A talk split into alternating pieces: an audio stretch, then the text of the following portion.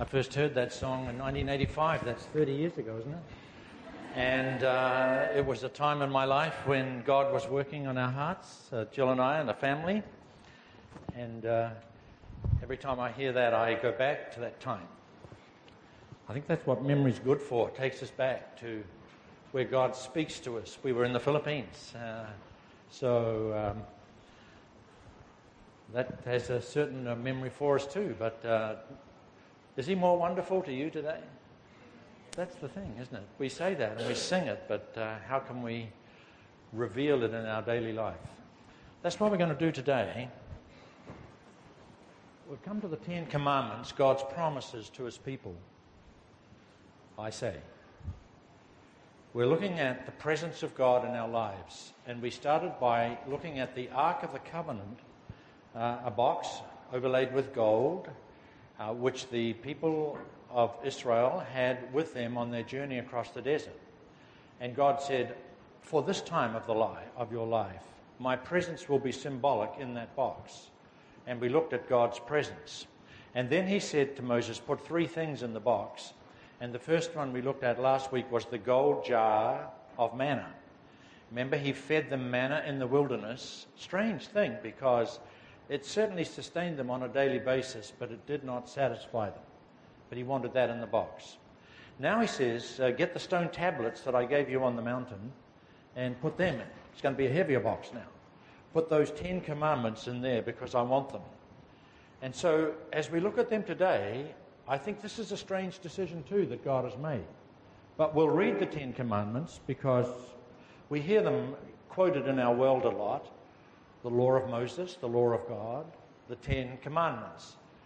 And they're pushed at us at certain times by certain people. You should do this. You should not do that. Let's read them and see. God spoke all these words. I am the Lord your God who brought you out of Egypt, out of the land of slavery. Here we go. You shall have no gods before me.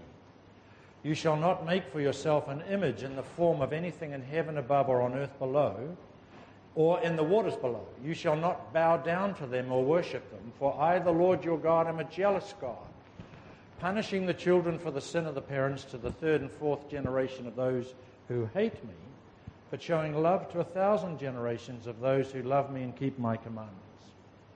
You shall not misuse the name of the Lord your God, for the Lord will not hold anyone guiltless who misuses his name. Remember the Sabbath day by keeping it holy. 6 days you'll labor, do all your work, but the seventh day is Sabbath to the Lord your God. On it you shall not do any work, neither you nor your son or daughter, nor your male or female servant, nor your animals, nor any foreigner residing in your towns. For in 6 days the Lord made the heavens and the earth, the sea and all that's in them, but he rested on the seventh day. Therefore the Lord blessed the Sabbath day and made it holy. Honor your father and your mother, so that you may live long in the land the Lord your God is giving you. You shall not murder. You shall not commit adultery. You shall not steal. You shall not give false testimony against your neighbor. You shall not want your neighbor's house. You shall not covet your neighbor's wife, or his male or female servant, or his ox or donkey. Make that BMW or Mercedes, or anything that belongs to your neighbor. So these are the 10 commandments. And I've just been looking around the room, and I think I'm right in saying, I know I'm right in saying, I could look at every one of you and say, none of you have kept the 10 commandments. And you need not feel embarrassed, because you could point back at me and say, and neither of you, Calvin. And the fact is that there's no one in this room who has fully kept the 10 commandments. Which makes me wonder why God would want Moses to put them and keep them in this Ark of the Covenant as a memory. If you've ever had anything to do with making rules, you know that the rules need to be able to be kept. Some rules are made to be hard to keep. I'm not suggesting, but you try and put rules around the hours where your teenagers can use their electronic devices. There will be pushback and scrapping and fighting, but you could make a rule that might be able to be obeyed by them. You wives, though, would know that you would never get a husband to agree to restriction of hours on their electronic devices. You see, we're like that, and we have our own way. But the rules can be kept. Keep off the grass. I can keep off the grass. Don't pick the flowers. I cannot pick the flowers. But all these ones that God gave us, why would he do that? Why would he want these things to be remembered? Well, there's got to be a reason, and I want to suggest to you that as we go through this, we're going to find this rather interesting. Because I believe the purpose of the law is to reveal the character of God. What's God like? We've not seen him. Well, he's like these 10 Commandments. And his desire is that we would be like the 10 Commandments, that we would do those things. But we know that we fail, and it seems that they're impossible to keep. And if you've been in church at any stage along your way or been around people in Bible studies, the word that comes up is sinner. We are sinners, they say. And so we have got into the mindset of understanding that sinners are who we are and we're bad people. But I want to just address that word sin for a moment, because originally it had to do with archery. When they shot arrows at a target in a contest, some would hit the target and some would miss. And the ones that missed were put aside as sinners. These arrows did not hit the target, so they will not be counted when the scores are tallied. Now, if it missed by just a fraction of an inch, it missed, so it was put aside. It's a sinner, this arrow. If it missed by this much, it was put aside. It was a sinner. And if by some chance the man with the bow was suddenly blinded by the sun and pointed the arrow in a different direction altogether from the target, it was still listed as a sinner. It didn't matter how much it missed by. As long as it missed, it was a sinner. So the word sin is not really an indicator of how bad we are. It's more an indicator of how good we are not. And there is a difference. Now, I enjoyed listening to Dr. Felicia here telling about things, but I happen to know, because we were at supper together last night, that she's catching a plane this afternoon. I believe it's 5 o'clock. And so she needs a driver to get her there by 5 o'clock. If she turns up at 5:01, the chances are the plane will have gone. She's missed the plane by 1 minute. But if in driving to the airport there's masses of turmoil, traffic, and she gets there at 6 o'clock, she's also missed the plane by 1 hour, by 1 minute. Actually, if she forgets and shows up tomorrow at 4 o'clock, 5 o'clock, she still missed the plane. It doesn't matter by how much she misses the plane. She's missed the plane.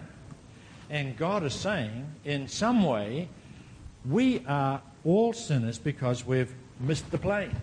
We've missed the mark. When I was a boy, my father at times would cut a twig about this long off a willow tree we had in our yard. And the willow tree is very flexible. And he, being strong, would pull it round like this and get me to wind some string around this bit, and then let it go, and it would try to force back. But it was a bow for arrows. And then he'd make some little sticks with a groove that I'd put in. And so my friend and I would go over to the park, and we'd have this bow and arrow.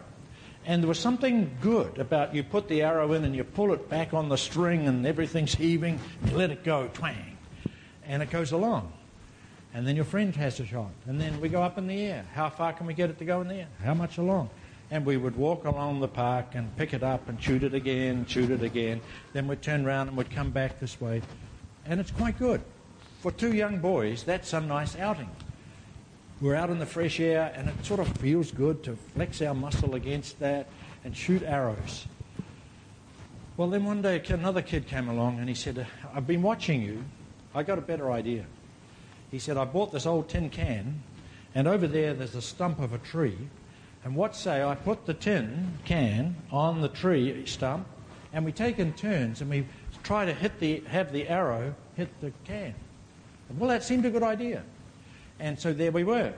But very soon, what was an enjoyable day became a very frustrating day, because frankly the bow wasn't very well set, And more frankly, the boys were very poor in their aim.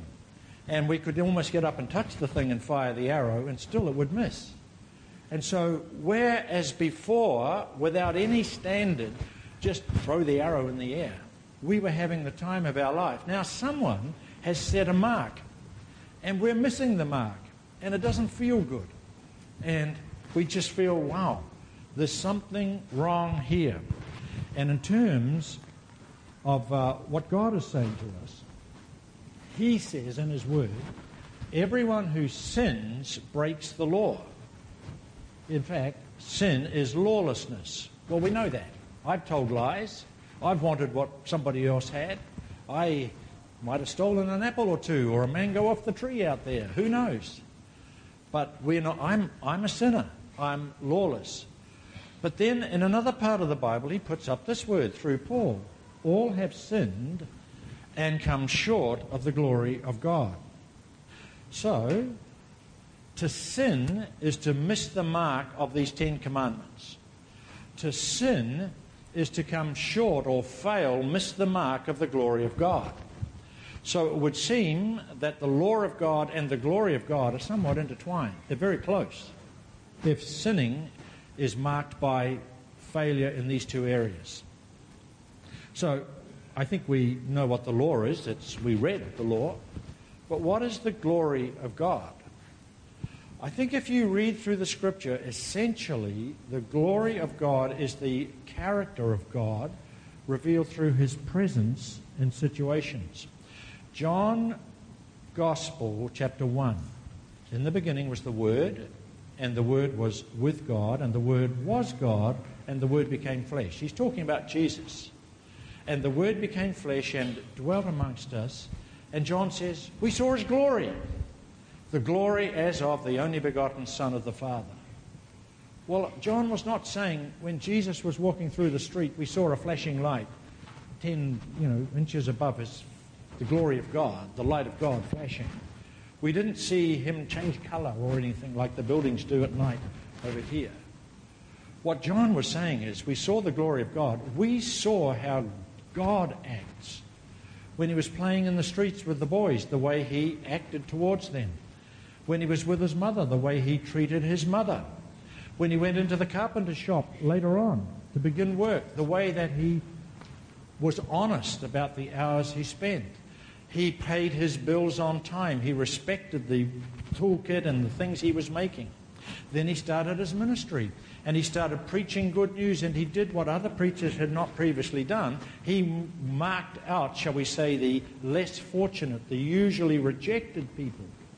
So He crossed the street and said to the man who'd been there 38 years, can I help you? Would you like to be healed? And he went to little children, and he said, no, bring the children to me.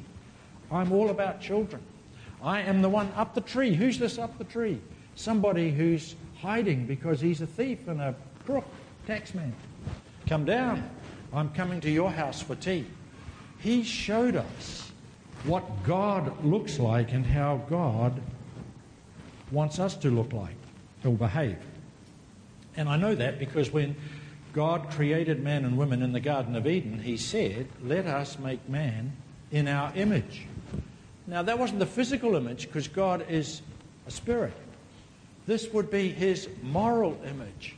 Let's make these people with this potential to have the character of God so that in turn they can go out into the world and by their lives they will reveal what I, God, look like. I am their maker, their creator, and they will worship me and they will get alongside. Well, that didn't happen. The reason God gave the law on stone to Moses up on Mount Sinai was because they at that time, but we have no better. We've let God down. We've not obeyed. We do not look like God in our daily behavior. And so God sent these things down. You shall not steal. It's not just because stealing is bad. It's because God does not steal. You shall not covet what your neighbor has is a good one, but it's because God does not covet. God does not murder. You go through the lists, and this is a statement of things that are true about the character of God. It's a statement of the law of God or the character of God. I mean, we grew up in school and we had to quote the Ten Commandments every now and then, and it seemed like they had... Who made these rules, we would say? Well, God did. And we had the idea that maybe God is looking out of heaven one day and he's shaking his head and the angel says to him, "What's up?" He said, "Well, look at those people I created to be like me. They're running wild. They're not anything like me." And the angels get around and say, "Well, God, you didn't give them rules. These people need rules if you want them to obey you." "Okay, let's make some rules," says God. "What's one?" And the first one comes up, maybe. "Well, murder. They're killing people." "Okay, let's make that one. You shall not murder." And then another angel would say, perhaps, "Well, the reason they're murdering is because they want what he has, so they kill him in order to get it. So, okay, let's make one that you don't steal off other people." And then another angel says, "Well, it's the kids. They're running wild. Look at those kids. They're not over the place. They're just coming up to be adults that are out of control." "Okay," says God, "let's make one. Honor your father and your mother. Do what they say." And so they go on and they make a list, and then God says, No, it's too heavy now. They're all on the stone. Moses will never get down the mountain with those. We've got to bring it back. Let's make it 10. So they have a vote and they've got 10 commandments, and God puts them on stone and sends them down the mountain. That's not how the law came. The law is much more profound than that. The law is revealing what God is like. And so... this is the character of God. What's the effect going to be when Moses brings this law down and comes face to face with the people? Well, it's not going to be very good, because number one under this arm is "you shall have no other gods," and next to that is "you shall not make a graven image of any god." And as he's marching down the hill, the people hear the word that he's coming back. He's been away 40 days. It's quite a while to wait. He'd gone up to the mountain and he said, "You stay here. I'm going up to get a word from God and I'll come back." Well, 40 days later, they got tired of waiting. And so they'd melted down their gold and they'd made an image of a golden calf. And they were dancing around this thing. "You shall have no other gods, no graven image." And out through the clouds breaks Moses. And here it is. No other gods. They're worshipping another god. They hadn't even read the rules and they were breaking them. And Moses was angry, and if you know the story, he got so angry with his people that he smashed them on the rocks, the stones that is, and God said, "Whoops, no, you shouldn't have done that, because now you've got to go back up and get another set." And so there was a delay while he got that other set and came back. Well, here's the thing. Moses was shocked when he saw what the people were doing, but God was not, because God knew the heart of the people. And see, Paul the Apostle would write about that later in, I think it's Romans 7, chapter 7. He said, "In my life, I lived just like I wanted to.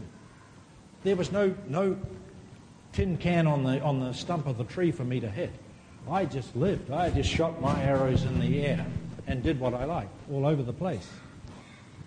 Until someone came and told me, 'There's a law you're breaking.' And then it wasn't so much fun, like my little bow and arrow trip. When I didn't know the law, I could live like I wanted to without any fear. But when someone tells me, it shows me how far I've drifted from God's will and from his place." And one of the things that God has to teach us, I think, is that not only have we failed to keep the law, we have no ability to keep it. It's not within our reach. And so the effect of the law is to reveal the failure of each one of us, and not only our failure but our inability to meet the demands of the law. Jesus spoke about the Ten Commandments when he was on earth. Hadn't been here long, and he was down in Galilee, and the word was out that Jesus would be speaking to the crowd. And so they gathered on the hillside, and apparently it became a big group of people. And you can imagine a couple of fellows wandering down to hear what Jesus has to say. What do you think he's going to say? They say he's talking about the good news. What's the good news going to be? And one of them thinks about it for a while and he says, well, I'm pretty sure that the good news will be he's going to pull back on the demands of the law. He's a very tough God to believe, to follow. I think he's going to release some of them. And his friend said, why, so do you mean like reduce them? Well, maybe there's only going to be 6 after today. 6 commandments instead of 10. That would make it easier because we're not doing very well with the 10. And so as they sit down, Jesus gets up to speak and he starts off and he says, you've heard it said that you must not murder. And they say, yeah, that's a good one. Well, he said, I'm going to change it. And they nudge one. I say, yeah, he's going to change it. Well, says God, Jesus, before it says you shall not murder, but from today, if you just hate a person and still don't kill him, you're guilty of murder. Well, what's that about? But he's gone on to the next one and he said, you know that in the law it says you shall not commit adultery. Yeah, that's a good one. Well, I'm changing that one too. Now, if you just look at a woman with lust, it's as if you've committed the adultery. And they scratch their head a little bit and think. But he's gone on and he says, you know how the sort of the rules are. You love your neighbor or your friend and you hate your enemy. I'm changing that. Now you still have to love your neighbor or your friend, but you also have to hate your enemy. The person who despises you and does bad things, you have to love that person. And they would look at each other and say, this is not good news. This is terrible news. But God is not trying to push their noses in the dirt, as it were, or embarrass them. He's just saying to them what he says to us. On your own, you cannot meet the requirements of the law. On your own, you can never come close to revealing the character of Christ or God. You need help. And so he went on in that statement there on the hill to say, don't think I've come to abolish the law, which they rather hoped he had. He said, I've come to fulfill it. You can't get there on your own. There's no chance at all that you can ever fulfill these requirements. But here I come, and I'm going to do it for you. And so he says, through Paul, I have chosen to make known among the Gentiles the riches of the mystery of how to reach or to obey the law. It is this, Christ in you, the hope of glory.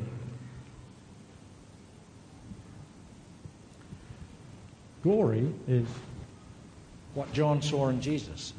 It's not heaven. He's not talking about heaven. Glory is what John saw in Jesus.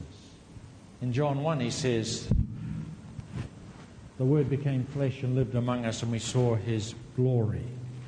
We've sinned and come short of the glory of God. Now Paul says, here's the deal. The mystery to you is that how can anyone keep the 10 commandments? How can anyone reveal in any way the character of God? Well, there's a missing bit. And here it is. Now, with Christ in you, comes a hope of you hitting the mark instead of missing the mark. There's some other verses that sort of come along there.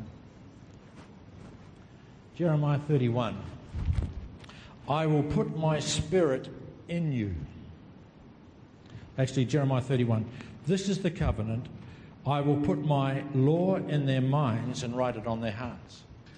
So the law in the Ark of the Covenant is sort of to be done away with. It sits there if anyone wants to read it. But let's do away with that now, because I'm going to bring the law and put it into their hearts. Through a new covenant in Ezekiel, I will put my spirit in you.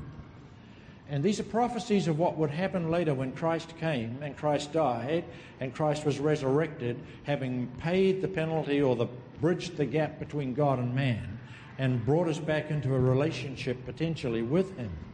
He's taken us from the consequences of our sin, which is hell, and to the consequences of the new life he's won, which is heaven. But God says, I'm not just really doing it for that. I want more than that. I want my life in you. I want my spirit in you to be allowed to have free reign, because He will empower you to go someplace on the journey towards revealing the character of God. In John 14, Jesus explained that Himself. He said, the Spirit of God has been with you, and now, after I've gone, He will come and He will be in you. So, He doesn't say it in these words, but what He's saying is that the commands then of the Ten Commandments will look differently to you. You can't change them.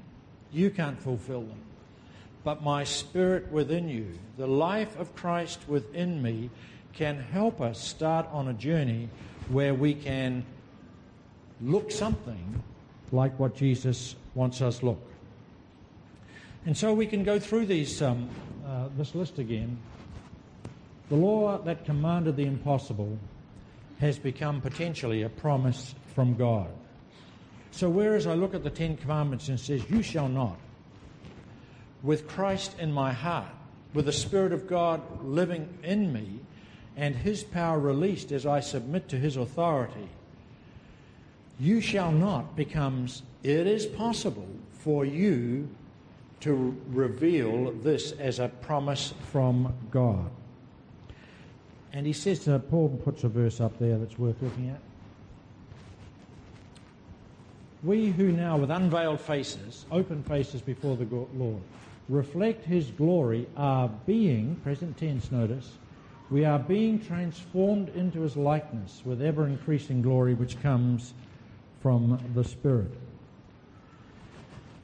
What I've just said doesn't mean that we'll become perfect, doesn't mean that something happened yesterday that makes me a perfect person. It doesn't say that nothing will happen until the future. It says that right now, you and I, as we sit here, as we sing His praises, and as it becomes true in our hearts that we believe He's more wonderful than we could imagine. If it comes true that on Christ the solid rock we stand and no other ground will do.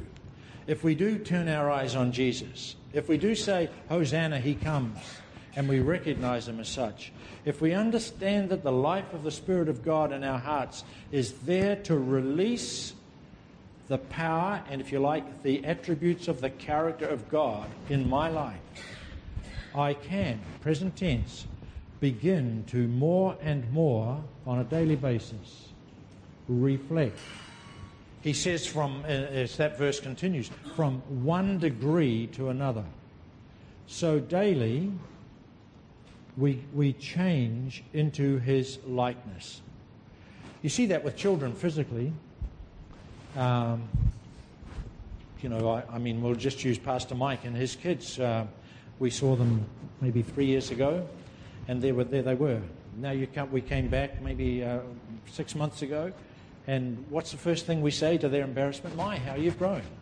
They've got taller, as if that was a shock. You didn't notice it because you're here every week, and they just seem to go on, and then that's how they are. But we were away and they come back. And you go through phases. I got one, you've lost your hair. Yes, I have. That's happened daily. So my wife didn't particularly notice it. I think she did, but you don't see it. But there I was with hair, and now I am with none.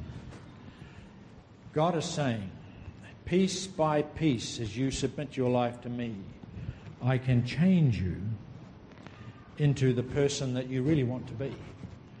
But in your own strength, you cannot be. You might be here this morning and something in that list of 10 commandments bothers you because it's an attitude, a behavior that has you in its grips. Maybe not addicted to it, but something that is constantly bothering you. You see that as the tin can that you can't hit. You can't reach the mark in this area. God says, I've got good news. With my Spirit in you, if you submit to me and as you entrust me, I can, maybe dramatically but more likely incrementally, move these things out of your life so that you can change from being the person you want to be. There's nothing between us. If God comes and He does this, this is spiritual growth. Spiritual growth is not just memorizing more verses of Scripture this year than we did last year. That's very important. But spiritual growth is more of my changing into the likeness of Christ. And the Bible says that one day I will be changed, and you will be too. There's going to be a glorious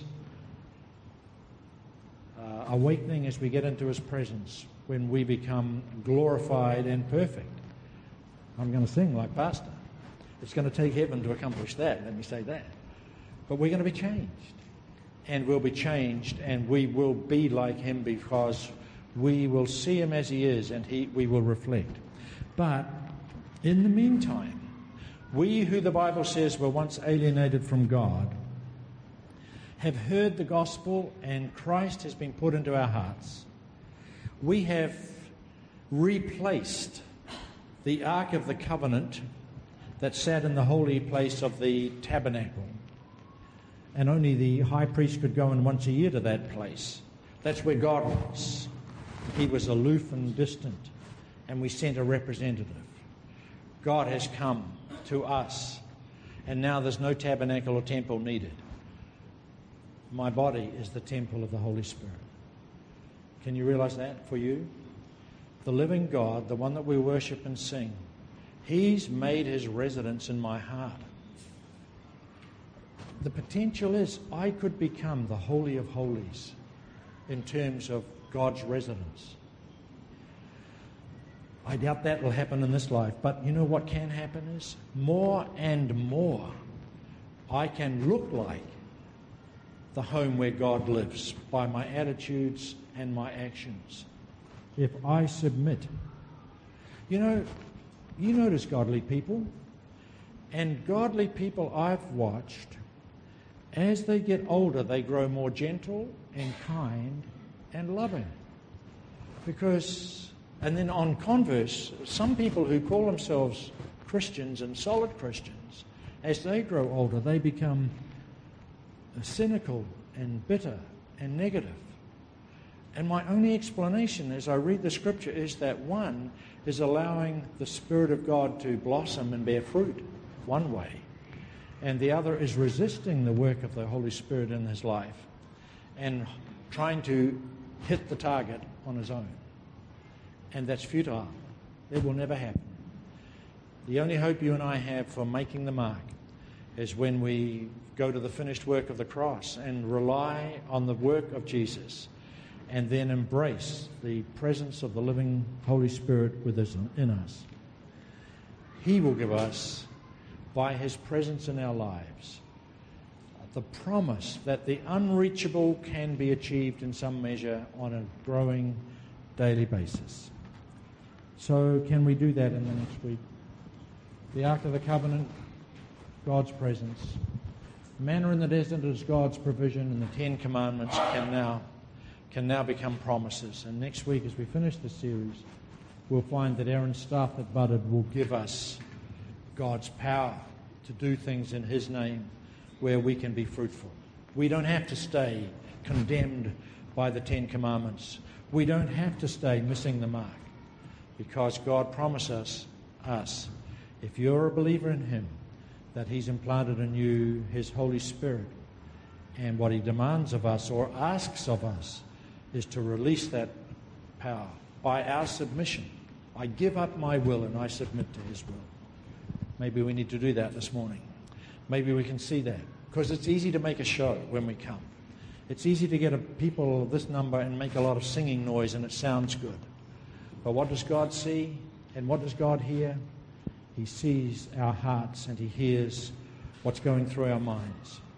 May it be that He sees something of His Spirit becoming alive. Christ in us is our hope of glory. Something of the thing we've missed being reinstated into our life, as we submit to His leadership and His authority, His ownership, His kingship in our lives. May God encourage us through the word of His word today. Let's pray. Father God, we thank You for teaching us again that You are a God of grace. You're a God of compassion. We were lost, but You've come to us and You've found us. And now You've redeemed us through the blood of the cross of Your Son. And now You've done more than that. The Spirit of God who was with the other people is now in us, and our bodies are a temple of the living God. As we go out into this week, it's going to be hard because the world is missing the mark all around us. And so will we from time to time. But we will come back and see that as we rest in you and as we wait on you, your glory can, as it were, be reinstated into our lives even in some small and growing measure. May it be so for the glory of your name, we pray. Amen.